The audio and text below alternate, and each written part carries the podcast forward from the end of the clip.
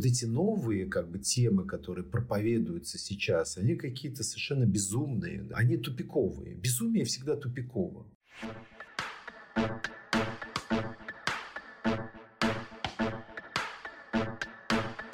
Нормально же общались.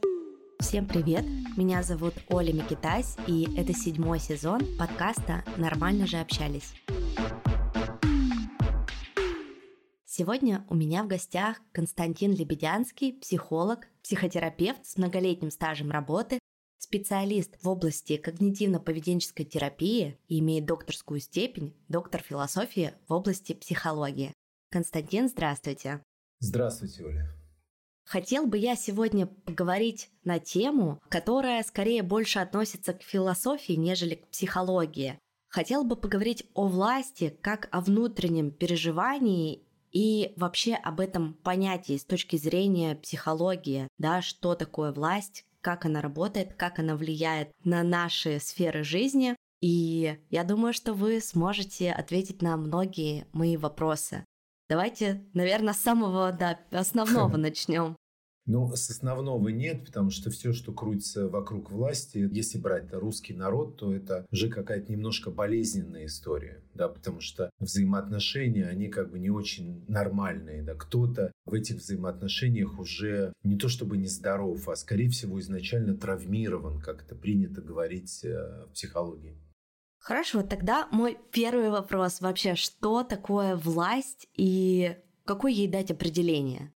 Получается так, что в любых э, ситуациях любая группа, она старается избрать себе лидера, то есть которому она передает ответственность за их собственные решения. Вот. И лидер помогает в каких-то вопросах решить что-то ради да, какой-то группы людей, может быть, даже животных, да, неважно, все выбирают лидера. Есть разные типы лидеров, есть эмоциональные лидеры, которые как раз и заняты тем, что они учитывают интересы других там существ, других людей и работают и реализуют их нужды, их потребности. Да, вот это, в принципе, тема эмоционального лидера, но как бы есть и лидеры другие, там, я не знаю, лидеры криминальных группировок. Э, там есть э, такой человек, как Робин Гуд, например, который, в общем, защищает э, права обездоленных или, в общем-то, ну, несчастных каких-то людей, бедных. Поэтому власть – это такая многогранная тема, в Китае, например, тоже был такой известный персонаж, желтый император, который принимал решения в соответствии с небом да, то есть он а, как бы не мог принимать своих собственных решений, это как бы власть, принимая решение, она советуется с более высокой какой-то инстанцией, которая там называется небо, бог или что-то там еще. А если рассматривать власть с точки зрения позитивного или негативного аспекта, вот это больше власть про позитивное или больше про негативное? Но это, э, скажем так, упрощенное видение ситуации, потому что, понимаете, вот я часто задумываюсь о том, что самые негативные люди, для меня, может быть, э, сделали какое-то полезное действие. То есть они вроде бы, ну, например, забрали у меня работу, или что-то сделали для меня неприятное, но эта ситуация потом для меня легла в основу моих каких-то позитивных действий. Да, то есть это был э, так называемый триггер, который способствовал моему развитию. Так же, как и, э, например, известная ситуация, которая происходит сейчас, то есть э, в результате каких-то действий, ну типа мобилизации, многие молодые люди вынуждены ехать куда-то за границу, вот, и таким образом а, менять а, свою жизнь. Да. Для меня, как для психолога, вот эти вот изменения или трансформации, или необходимость адаптироваться в каких-то новых условиях является как бы очень важной задачей. Поэтому я не вижу однозначно позитивного или негативного аспекта. У меня нет такого взгляда. А как вы считаете, вот, вот эта фраза, она на самом деле вызывает во мне очень много каких-то негативных эмоций. Фраза, что мы ничего не решаем, да, то есть э, мы простые люди, там, песчинки в океане, а там где-то наверху все за нас знают, все правильно делают, и они точно не могут ошибаться. То есть для меня это про, наверное, про снятие ответственности, про какую-то детскую позицию, Здесь вы, может быть, что-то прокомментируете или скажете, что нет, что это не так? Да, но смотрите, здесь речь идет о взаимодействии. То есть говорится так, что власть общается с субъектом. Да? В данном случае народ является субъектом. Да, то есть, э, и я вспоминаю Горький, такой был писатель, народный писатель, народный любимец, сам из народа. И когда появился Ленин, он о нем писал, что Ленин говорит о народе как о руде. Да, то есть это то, с чем можно, вот как, я не знаю, шахтеры вырабатывают руду, и с ней потом можно что-то делать. Да, то есть вот э, Ленин также относился к народу. Это говорит о том, что он э, рассматривает не субъекта, да, конкретного человека с его чаяниями, с его там интересами, а он рассматривает как некий... Какой-то элемент системы. Да, элемент системы просто как мы можем рассматривать там то, что мы едим, нам нужен там газ, нефть, да, и власть рассматривает так отстраненно, смотрит на народ. Поэтому это ее, то есть характеризует, особенно в сегодняшних событиях, очень ярко, потому что, естественно, мы все знаем, что власть принимает решения не руководствуясь нуждами народа, то есть у нее какие-то свои собственные интересы, которые ну, далеки от того, что происходит с людьми, с народом. Но да, здесь же самое интересное именно то, как ведет себя этот народ, этот субъект. Да, и об этом я могу говорить долго, да, и лучше говорить, начиная вот прямо со снов, с азов, да, потому что я, может быть, соединю там несколько ваших вопросов, скорее всего, они поступят позже, но интереснее говорить вот о, о такой вот логике, да, где вот есть такой известный э, треугольник Карпмана в психологии, в котором э, участвуют э, жертва, спасатель и тиран или преследователь. И в этой ситуации самым центральным или главным все-таки элементом является жертва. То есть без нее вот э, находиться в этом треугольнике невозможно. То есть если жертвы не будет, то и никакой проблемы не будет существовать. Не будет существовать ни спасателя, ни тирана. Точно так же и происходит и в случае взаимодействия власти с народом. Если бы у субъекта вот этого народа, который состоит из конкретных людей, отсутствовала бы жертвенная позиция, да? То есть если бы каждый из этих людей не рассуждал так, как жертва, жертва рассуждает следующим образом. Она говорит, что от меня ничего не зависит, у меня нет никаких возможностей, у меня нет денег, куда я пойду и что я буду делать. Да, у нее всегда нет никаких возможностей. Это особенности жертвы, которые я вот в семейной терапии все время рассматриваю. Есть позиция конкретная, вот и пока человек находится в этой позиции, с ним ничего действительно произойти не может. Нет, может, конечно. Значит, он может привлекать к себе практически исключительно только тирана. Тиран с удовольствием взаимодействует с жертвой. И поэтому э, получается, что народ э, в отношениях с властью, если он является вот в этой позиции жертвы, то, соответственно, власть может находиться или в образе спасателя, да, что многие тираны, кстати, делали на начальной стадии. А потом в результате все скатываются в образ или в поведение тирана. А спасатель какую роль выполняет? Ну как, он спасает, это тоже компенсаторная особенность э, человека, которая, видя жертву, да, старается сделать все, что от него возможно, чтобы ее спасти, но забывает о том, что прежде чем спасать, он должен спросить, хочет ли она быть спасенной. Если в этом спасении нет договора, если жертва не берет на себя ответственности в том, чтобы попросить о помощи, ведь просить о помощи – это тоже большая ответственность. Да? То есть, когда человек просит о помощи, помощь подразумевает то, что жертва потом будет меняться. И э, просить о помощи ну да, а она этого очень сильно боится. Но она это не просто боится, она это вообще отвергает. То есть э, я имею ежедневно взаимоотношения с разными людьми, которые имеют жертвенную позицию, и практически 100% из них, они отвергают помощь. Да, даже взаимодействуя с психотерапевтом, они, в общем, проповедуют вот такую позицию, что они ничего не могут изменить. Да, я, в свою очередь, у них тоже спрашиваю, а зачем тогда вы ко мне обратились, зачем вы мне платите, если вы не видите э, решения ситуации. Да? Также и люди, которые ну, общаются, скажем, внутренне даже взаимодействуют как-то с властью, они ее мистифицируют, они начинают возлагать на нее, а скорее всего, вот эти функции спасателя. То есть если спросить э, разных людей, а что они думают по поводу, ну, когда, например, в России было очень неплохо в нулевых годах, то есть если опросить там какую-то группу среднюю людей, то они, в общем-то, многие считали руководителя этой страны спасателем. Это правда, мне даже далеко ходить не надо. Моя семья, старшее поколение именно так и считает. И мне сейчас 32 года, я родилась, получается, в 89 году. Очень часто я слышала эту фразу, что «ты просто не жила в 90-е». Ну, то есть я была ребенком, я этого не помню. Поэтому ты не понимаешь, что мы пережили и как много нам это дало, все эти изменения. Да, правда. Да, и поэтому вот этот образ вождя, он как бы... Мне бы хотелось тоже так немножко какие-то исторические сноски сделать интересные, да, то есть э, в свое время я прочитал такое произведение Габриэля Гарсия Маркеса «Осень патриарха». Я с упоением читал, там был описан образ э, диктатора, да, причем такой классический образ диктатора, который, в общем, так может быть даже немножко преувеличен и имеет такие характерные признаки там, Латинской Америки.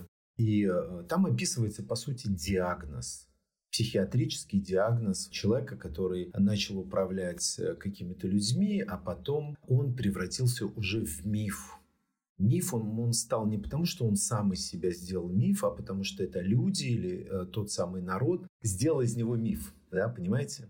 Да, ну, буквально возвели в божество, получается. Да, да, да, да, да. Вот эта способность, она как бы и приводит э, к тому, что люди, которые управляют, они превращаются в это, да, понимаете? Потому что вот, э, кстати, то же самое и э, произошло и с Гитлером, и вообще есть такое понятие, как синдром Гитлера.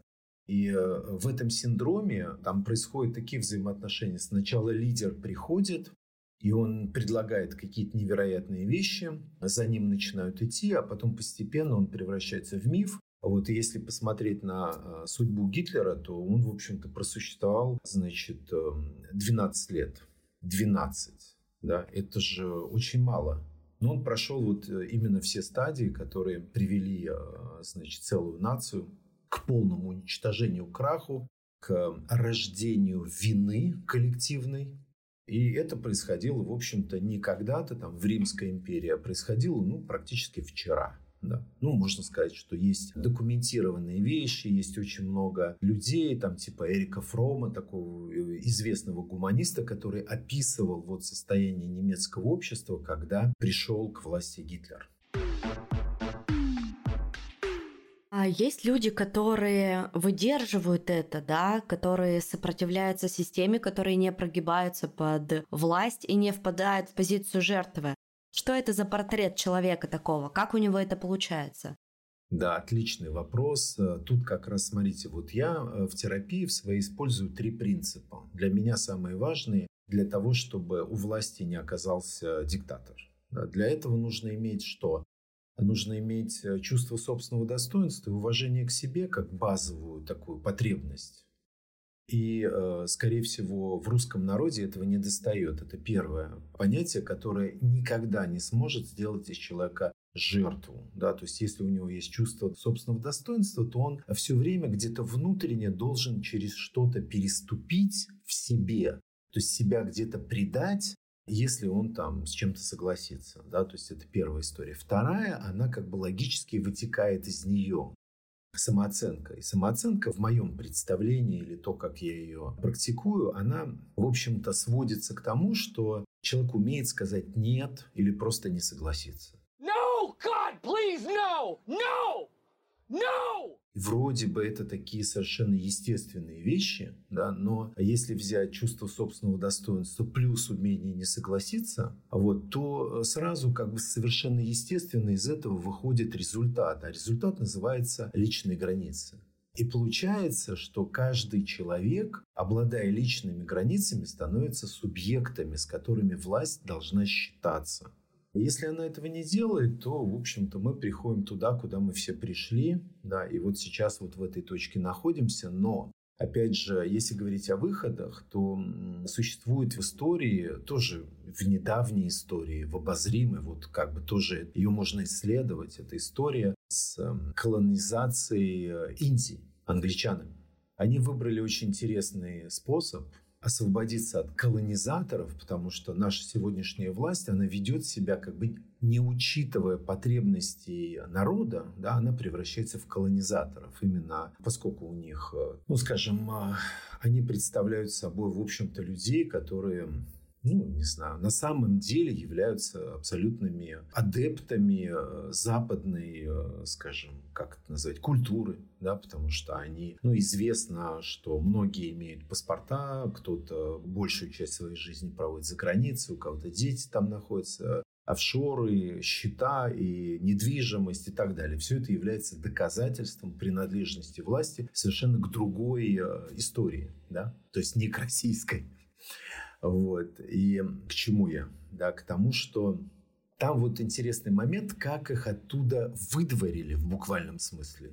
Очень интересен исторический способ, да, то есть э, народ просто перестал э, пользоваться английскими товарами, работать на английских предприятиях, вообще участвовать в чем-то, что каким-то образом касается вот этого.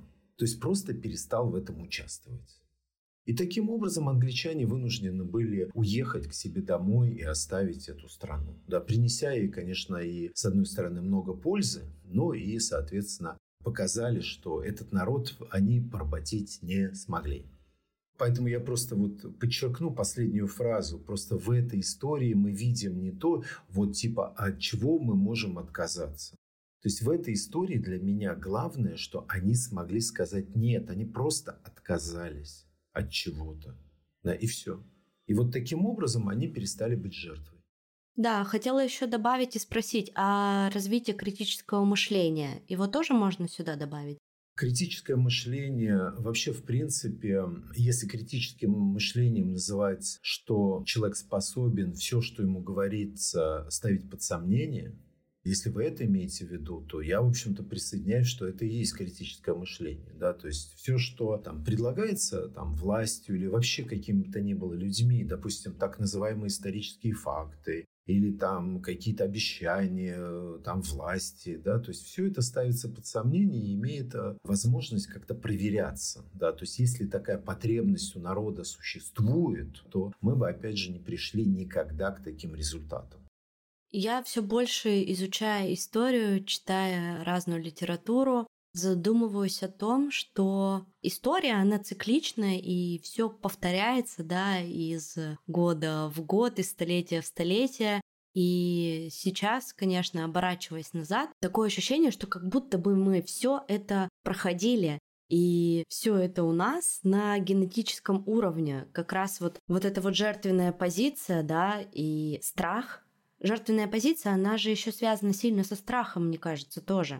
Что все это у нас э, есть, и это часть нашего уже менталитета, нашего всего внутреннего.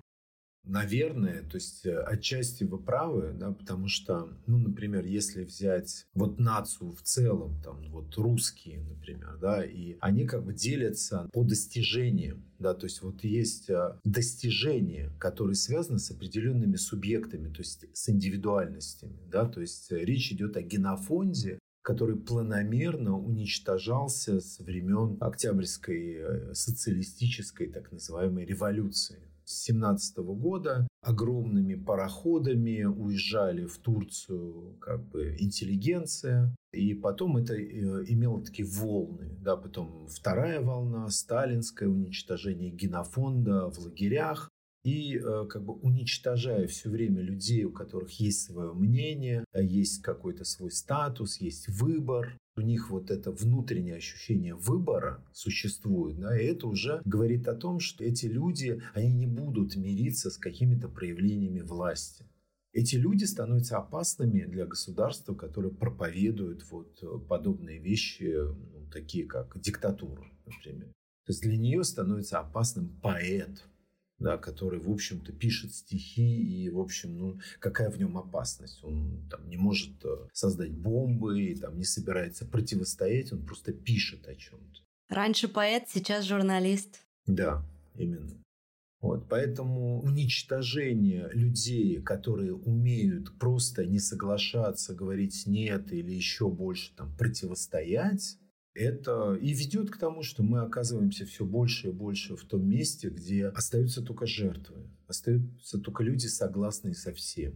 А все остальные, они как бы просто разъезжаются по миру и там адаптируются. Да? И э, у них есть способность к адаптации. Это вообще прекрасная вещь, потому что известный такой физик был э, Стивен Хокинс, да, который сказал прекрасную фразу что интеллект – это способность адаптироваться к изменениям. Интересно, что есть люди, которые адаптируются к изменениям внутри страны, то есть они превращаются в потерпевших, в жертв, да, в терпил, да, которым, значит, все больше и больше удавку стягивают на шеи, и они такие становятся ко всему готовы, готовы к следующему витку ужаса, к следующим там репрессиям и так далее. Был такой известный русский писатель Федор Достоевский, да, и в его истории, в его биографии существует такая подробность. Да, и я всегда думал о том, что он же был частью какого-то кружка, так называемого Петрушевского. Его когда-то приговорили к казни. Не знаю, как, через расстрел или повешение, но, в общем, он сидел уже в этой Петропавловской крепости, уже готовился к тому, чтобы быть или повешенным, или расстрелянным. И, значит, ну вот отменили э, приказ, э, и он был отправлен в ссылку на 4 года. И вот две вещи, две подробности. Во-первых, я прочитал материалы не так давно, и выяснилось, что он просто написал какое-то письмо. Да, то есть вся его деятельность, а, за которую он потом чуть ли не поплатился жизнью, сводилась к тому, что он что-то написал за ним следили, он стал уже как бы проблемой для народа. Вот там были террористы, конечно, в то же время, да, в тот же период времени, которые там, я не знаю, стреляли в императора, и были люди, которые что-то писали. И вот выясняется, что за то, что ты что-то писал, и ты писал там, не знаю о чем, отмене крепостного права, желание какое-то ради этого народа сделать там что-то. В связи с этим человек был приговорен к смерти. Вот это интересная подробность, которая говорит о том, что а, все-таки власть, какой бы она ни была, она, в общем-то, такая кровожадная. Да, она такая авторитарная, она очень жестокая, она не терпит никаких противостояний. И она в этом смысле, конечно, с точки зрения психолога, она слабая потому что она не уверена в себе. Человек, который отвечает агрессию на какие-то безобидные вещи, это подтверждает, что он в таком подростковом находится состоянии, когда он должен отвечать агрессией на какое-то проявление просто несогласия со своим мнением. Да, это очень интересная мысль. Как раз хотела спросить про слабые места власти. Есть ли они у нее, помимо того, что вы перечислили? Когда мы говорим о власти, мы все-таки концентрируем внимание на той власти, которую мы имеем сейчас. Да, и, в общем-то, в этой власти есть э, особенности исследуя вот этих представителей, которые собрались вместе в какое-то время, э, и они были такими выходцами из э, советского прошлого, да, и, в общем-то, большинство из них э, это были, ну, такие криминальные, не то чтобы прям авторитеты, да, но если криминальными представителями считались люди, которые там зарабатывали деньги каким-то образом, там, производили что-то, были так называемые кооператоры, цеховики, все равно это какая-то криминальная группировка. Наш политический лидер, он, в общем-то, является как больше не... То есть э, криминальная там тоже власть, там тоже есть структура, да, но там немножко другие принципы, да. Он как бы должен четко, жестко достаточно пресекать какие-то вещи. То есть если ему противостоят лично кто-то, то криминальный авторитет должен с этим человеком лично расправиться. Да, там другие абсолютно принципы и правила. А когда мы видим в действии там, ну, какие-то проявления по отношению там, к известным нам людям, там, например, к Ходорковскому, допустим, да, то есть он не выдержал этого человека и расправился с ним лично. И вот эта вот тема, когда в ход идут э, такие инструменты, как личная расправа, характеризует его как просто криминального лидера, и все. И это тоже, как вот, э, это принципы власти. Но вот вы начали, да, с, с советской, да, истории. Я спросила про слабые места. Получается, что вот это вот возврат в прошлое, это и есть слабое место? Возврат в прошлое, мы как бы все черпаем э, какие-то основы для своей жизни в прошлом. Но если мы живем в постоянно меняющемся мире, да, и учитываем его запросы, то вот интеллект есть э, способность э, адаптироваться к изменениям. И получается так, что если человек не способен адаптироваться к изменениям, а, видеть э, мир такой глобальный, который там происходит в данный момент, и вести э, там свою политику в соответствии с этим миром, учитывая там разные особенности того, каким он становится вот э, сейчас, а не противостоять этим правилам. Это и говорит о том, что человек адаптируется в изменениях. А если этой адаптации не происходит, то происходит там вражда, конфликты, отсутствие взаимопонимания, мы имеем то, что мы имеем. Мы имеем конфликтного лидера, да, который на сегодняшний день, как бы помягче сказать, это э, перессорился, по сути, со всем миром. Да, и это его личное достижение. Это вот действительно то, что можно абсолютно сказать, вот это его результат. Это результат его коммуникации с так называемыми, может быть, равными какими-то. Может, ну, скорее всего, он равным никого не считает. То есть у него есть какая-то патология э, психиатрическая уже, потому что, ну, как бы, ну, она называется, по сути, манием бред величия или мания величия. Все очень просто. Тогда человек выделяется от других людей и там представителей каких-то государств, он не считает равными себе вроде бы они находятся вот там в какой-то, скажем, тусовке президентов, можно сказать, что там равные, да, о, мы все президенты, мы жмем друг другу руки, мы сидим там на переговорах и что-то там решаем, вот мы вроде бы равные, да, но даже там он выбрал такую позицию именно конфликтную везде. Поэтому это характеризует его взаимоотношения с миром вот просто очень открыто. И что? И вот мы имеем то, что мы имеем. Даже я, знаете, обратила внимание на такие моменты, что он всегда везде опаздывает и заставляет себя ждать. А потом, когда там ситуация изменилась, да, уже там какие-то летние встречи, осенние встречи происходили так, что его заставляли ждать. Не знаю, видели ли вы эти моменты, но меня они прям так зацепили, да, то есть как бы получается все другие президенты понимают, да, что как бы это так больше не работает, пытаются показать, что вот, смотри, как бы ты тут не самый главный, да, ты что-то не то делаешь, но все равно это не работает. Не, ну, на мой взгляд, э, э, как бы встреча, назначенная на какое-то время на международном уровне, она имеет этикет. И э, как бы люди должны прийти вовремя, в одно время практически, в одну минуту. И это просто является частью этикета, на котором построена международная политика.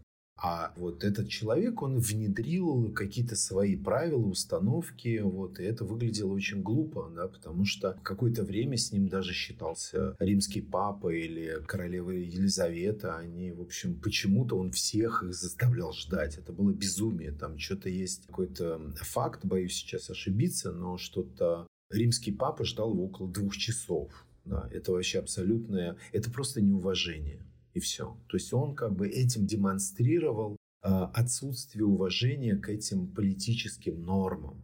На этом все стоит. Это очень древняя история. То есть э, вот подобных взаимоотношений. Там есть э, длинный список ритуалов, которые проводятся между этими людьми. Ну, там, например, как Брежнев, а, знаете, целовался со своими там товарищами в губы, да, вот. Он пытался внедрить какие-то свои правила, да, какую-то вот свою близость, причастность к какому-то сообществу людей, единомышленников, да, и, а, значит, ну, короче говоря, то есть этот человек пытался внедрить вот какой-то свой а, беспредел, в эти все вещи. И э, в результате, ну, как-то этот мир начинает ему откликаться и вставать к нему задом как в сказке. Избушка, избушка, да? повернись, вот эта избушка, которая представляет собой вот такое сообщество разных там стран, цивилизованных, цивилизованных с точки зрения, что они действуют традициям и ритуалам.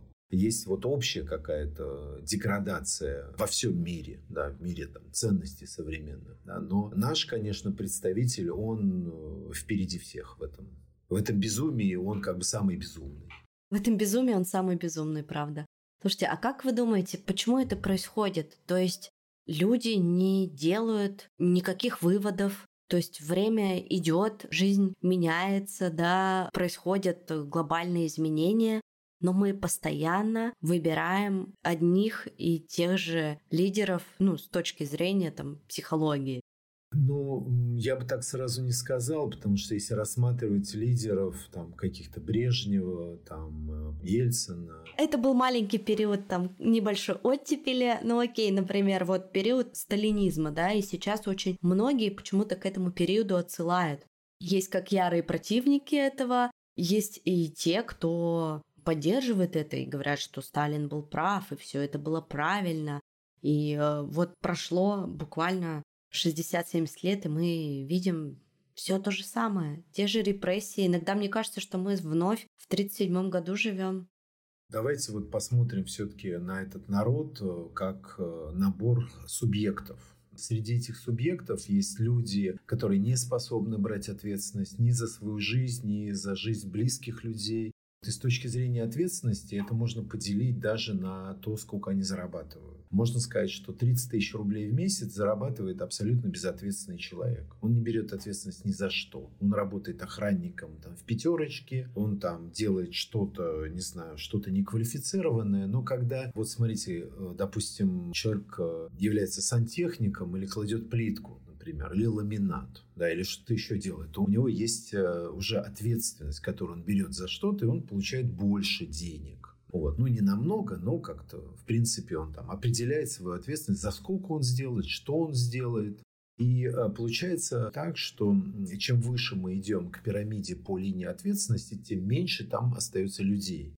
Есть э, люди, которые управляют холдингами, управляют разными там, компаниями, есть э, много очень людей, которым свойственно брать на себя ответственность вообще. И получается, что среди этих людей они уже как бы с этой властью выстраивают совершенно другие взаимоотношения. И чем больше ответственных людей за что-то, тем а, меньше возможности создавать сталинизм.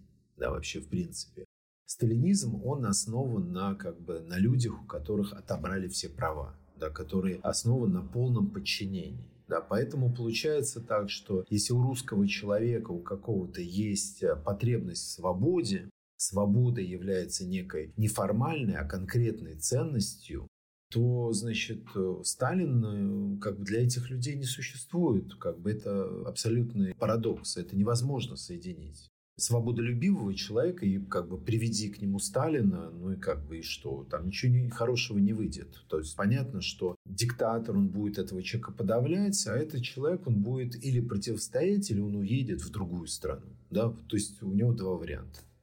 Поэтому, если мы берем субъектов, да, то берем ответственных людей, людей свободолюбивых, людей творческих, и людей абсолютно безответственных, которые передают в управление всей своей жизни некому мифическому существу на которого, кстати, тоже Габриэл Гартье Маркес описывает, потому что то есть вот интересно, что в глазах народа Сталин представлялся вот именно такой фигурой, э, то есть у него был все время какой-то возраст в районе там лет 50. Да, многие свидетели говорят о том, что он уже был э, достаточно дряхлым стариком, концу войны там, действительно там много работал, это у него не отнять. Но, тем не менее, это уже человек был, который не соответствовал образу вот этого вот лидера, такого мужчины, такого сильного, который берет столько ответственности за всех. Он превратился в абсолютный миф. Да, и этот миф э, тоже создали вот эти люди, которые этот миф поддерживают. Миф поддерживают э, те, которым не нужна свобода. Понимаете? Не нужна свобода. Если человеку не нужна свобода, он будет создавать себе портрет э, лидера, портрет э, какого-то человека, которому он обязательно передаст все образцы управления им или э, ему подобными людьми. Мне кажется, помимо каких-то генетических вопросов, тут еще очень важен образовательный процесс. Почему такой большой процент поддержки той власти, которая сейчас есть? Потому что у нас очень низкий уровень образования, ну, это я так считаю, вы можете это оспорить, да, или как-то подкорректировать, очень низкий уровень образования и очень бедные люди. Смотрите, вот я изучаю тоже со своей позиции э, результаты не образования больше, а результаты воспитания детей. Да, и получается, что авторитарность, она проявляется в отношениях э, с родителями я вижу как бы результаты травмированных людей, которые не умеют принимать свои собственные решения. У них нету этого аспекта, их не научили. Мама принимала за них, за своих детей решения, не давала им возможности самостоятельно выбирать. А это оказалось обучающий процесс. Выбор – это ответственность. Поэтому если мать или отец своему ребенку предлагает сделать выбор, оно одновременно обучает человека своей собственной ответственности по отношению к этому выбору где ты будешь учиться, что ты будешь есть, что ты будешь надевать, куда ты поедешь, куда ты пойдешь, чем ты будешь заниматься.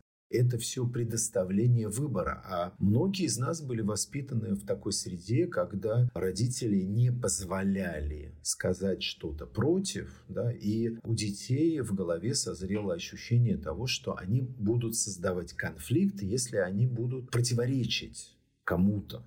Да, и вот таких людей, они сейчас взрослые, они бегают среди нас, они работают в каких-то компаниях. И кроме того, чтобы получить образование, они ничего не умеют. Никто их не научил принимать свои собственные решения, прислушиваться к себе.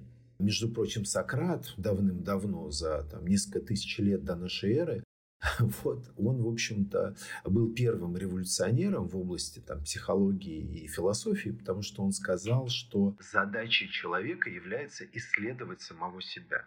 Пока это происходит, пока человек занят э, тем, что он прислушивается к себе, что он принимает решения, которые ему удобны, они для него правильные, пока вот этот процесс происходит, то с такими людьми, в общем-то, ничего сделать нельзя. Они представляют собой опасность для государства, целью которого всегда является подавить индивидуальность подавить, сделать ее коллективной какой-то штукой, превратить ее в суп. А таким образом проще управлять где индивидуальности нет. Что такое индивидуальность? Это основа государства, это самые лучшие люди – Индивидуальности раньше, даже когда вот мы жили там в Советском Союзе, было достаточно много. На них была построена политика. То есть э, такой пример очень простой. В 70-е годы очень было модно играть в шахматы. Да, и вот у нас были гроссмейстеры, были гроссмейстеры в Америке или где-то еще. И вот встреча на шахматной доске двух шахматистов, двух гроссмейстеров, Карпова и Корчнова, это был политический акт просто политически, это было просто, это играли два человека в шахматы, вроде задумайтесь, это что такое вообще? Но в этом было столько силы, которая исходила от маленького человека, который символизировал собой что-то. Да, и в этом было много красоты, да, потому что на одном человеке была заикорена вот эта вот вся система, и людьми гордились, были ученые, были разные известные в балете, было очень много там известных людей, художников. В общем, короче говоря, индивидуальность была в цене. Она решала очень много. А сейчас э, как-то это все уходит, э, все как-то превращается в массу. Ну, наверное, э, тому не то чтобы виной, а просто вот это развитие виртуального пространства, интернета, социальных сетей, оно как бы стало сильнее влиять на, как бы изучить э, потребности группы людей очень легко. А вот эти вот маркетинговые разные инструменты, они как бы превращают людей в массу, определяют ее э, запросы, ее интересы, очень четко анализируют. Вот и такими людьми стало легко очень управлять.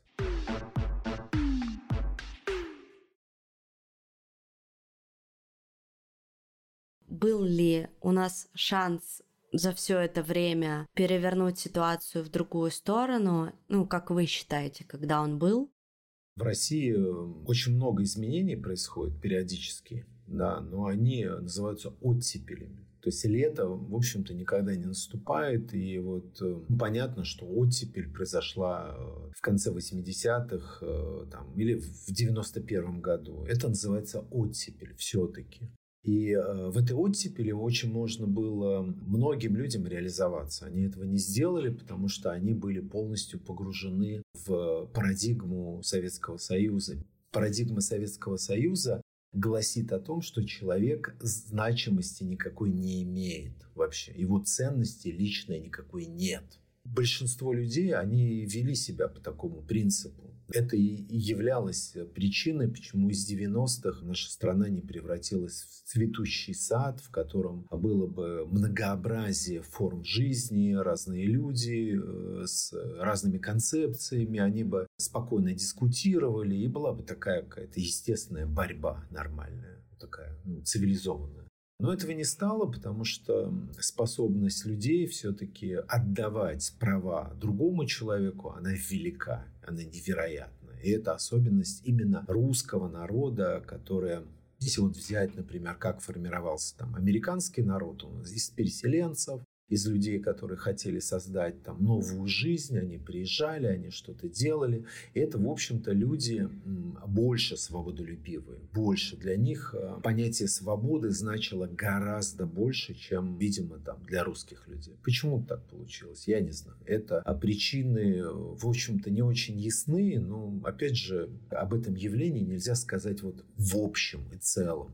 Я вижу в этом одну из главных причин, почему мы не использовали ту самую возможность, которая дана была русским людям в 90-е годы. Это большая возможность, да, мы ее не использовали. А если смотреть после 2000-х? Есть такое понятие в эзотерике «чем хуже, тем лучше». Да? То есть, э, когда лидер создает эм, ужасные условия для людей, то, значит, в какой-то момент происходит э, переворот. Ну, переворот имеется в виду не переворот там дворцовый переворот, а переворот в сознании людей.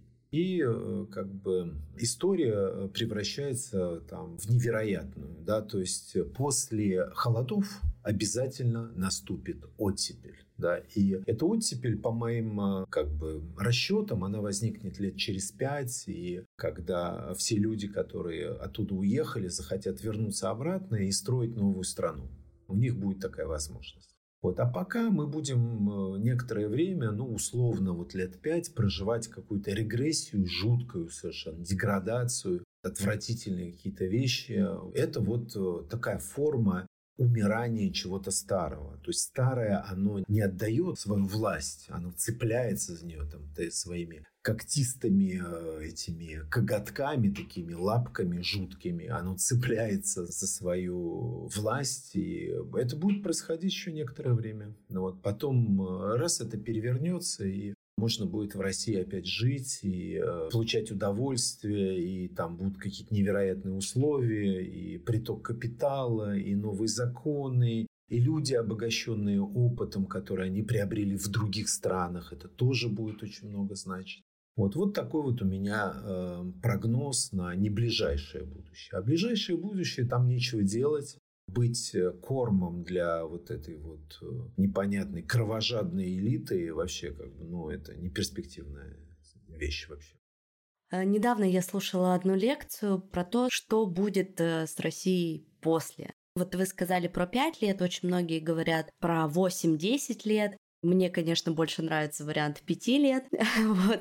но основная мысль этой лекции была в том, что сейчас у тех, кто уехал, есть огромная возможность учиться и впитывать информацию, действительно развиваться, заниматься, чтобы потом вернуться и построить новую Россию свободную, и чтобы у наших детей было светлое будущее. Потому что сейчас, правда, я сама этого не вижу, но к моему большому сожалению, я вот буквально вчера разговаривала со своими знакомыми, у нас был такой созвон в чате с тремя девушками, с которыми я раньше училась в институте. Мы с ними не разговаривали 8 месяцев, и меня очень испугал тот факт, что они говорят, а у нас все хорошо, да у нас вообще ничего не изменилось, да, мы как зарабатывали, так и зарабатываем. Там одна девушка работает в строительной фирме, она говорит, ну у нас стройки идут, работы полно, вообще все супер. Ой, ну что-то ты, как обычно, все преувеличиваешь.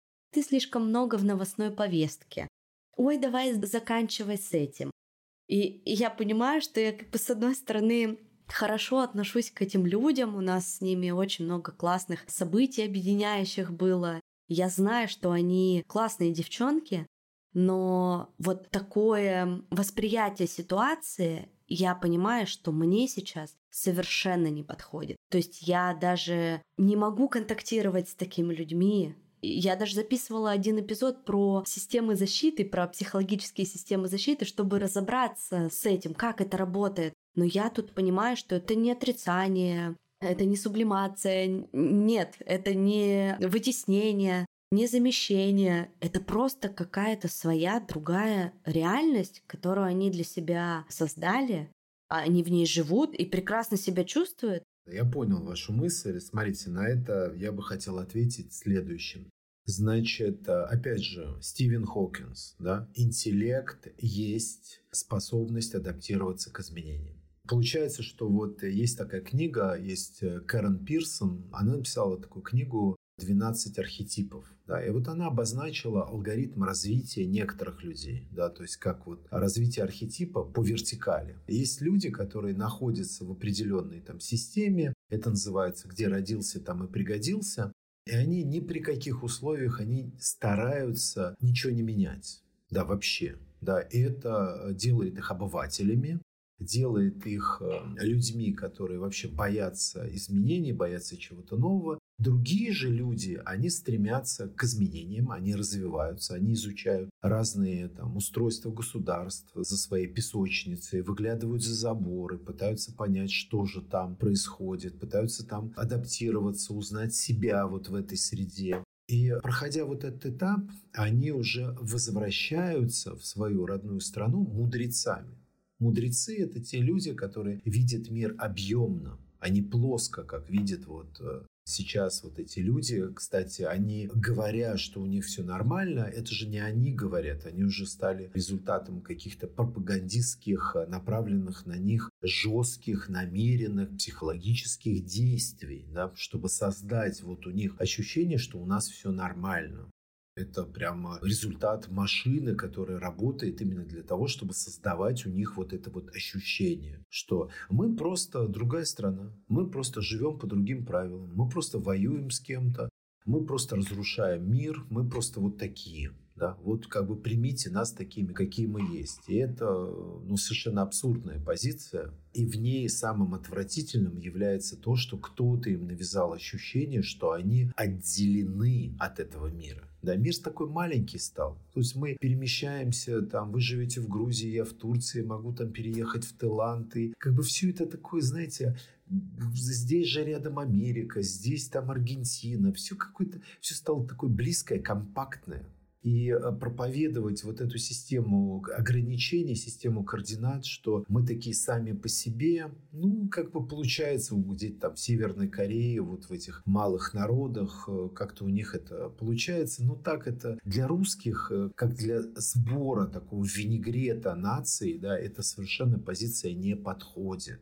абсолютно. Русские всегда, они были открыты, открыты на прием. Я помню, я москвич вообще. Я помню, как в Москву приезжали разные люди учиться, и ко всем к ним относились э, совершенно не просто терпимо, а их уважали.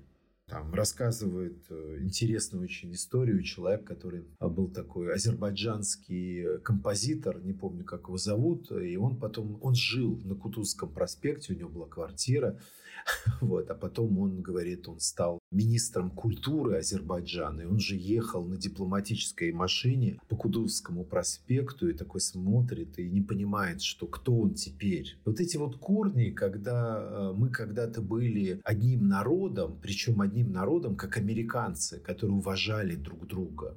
Вот это вот во мне осталось, и это как бы не вытравить вообще. А вот эти новые как бы темы, которые проповедуются сейчас, они какие-то совершенно безумные, они тупиковые. Безумие всегда тупиково. Ты ешь, ешь какую-то дрянь, и потом у тебя возникает, там, не знаю, понос, диарея, там, рвота. То есть ты как бы не, не перестаешь это переваривать. Это невозможно адаптировать. Это краткосрочные технологии. Так что, безусловно, они находятся под действием пропаганды и своего собственного отрицания того, что вот их нормальной жизни пришел конец, и они должны меняться. Страх изменений – это один из э, таких экзистенциальных главных страхов людей. То есть они боятся будущего, боятся перемен, боятся того, что им нужно будет что-то с собой делать вообще как-то менять себя, ну, например, научиться говорить на другом языке, адаптироваться в другую культуру, начинать с нуля. Сколько вообще странных сейчас вещей происходит. То есть русские приезжают в Казахстан, русские приезжают в Узбекистан. То есть сначала гастарбайтеры ездили там в Россию, а теперь там российские айтишники заполонили все вот эти страны. Ну или там не айтишники. Ну, короче говоря, стало много людей, и к ним относятся прекрасно. Это вот как бы в народах вот эта терпимость, она как бы существует, и там нет границ да, в принятии нет границ. А вот в этой проповедовании агрессии какой-то, исключительности и того, что у нас как бы все нормально, там есть какое-то безумие, элемент все время какой-то нездоровый, какой-то какой взгляда на этот мир, в котором ты, я не знаю, как вот для многих из вас, ну, наверное, ну, я имею в виду молодых людей, вот таких как вы, вообще представить себе, что вы не сможете передвигаться по этому миру, это какой-то какой ужас вообще. Что это такое? Как это возможно? Да, кто это придумал? Да, это правда. Я думаю, что мы очень с вами много тем затронули. Мне было безумно интересно. Надеюсь, нашим слушателям тоже. Спасибо вам большое за этот час, проведенный вместе. Спасибо вам большое. Тоже, чтобы мне дали возможность на эту тему поговорить. Да, да, на самом деле прям очень много важного я для себя подчеркнула. Те книги, которые вы упомянули в выпуске, я оставлю их название в описании. Также оставлю на вас ссылку в описании на вашу личную страницу в Инстаграме. Пожалуйста, подписывайтесь. И не забывайте подписываться на подкаст, оставлять комментарии, ставить звезды, делиться выпуском в социальных сетях. Это правда очень важно. А если вы хотите сотрудничать с подкастом, то в описании будут все контакты. Наша электронная почта, сайт и мой телеграм-канал. Всем большое спасибо, всем пока.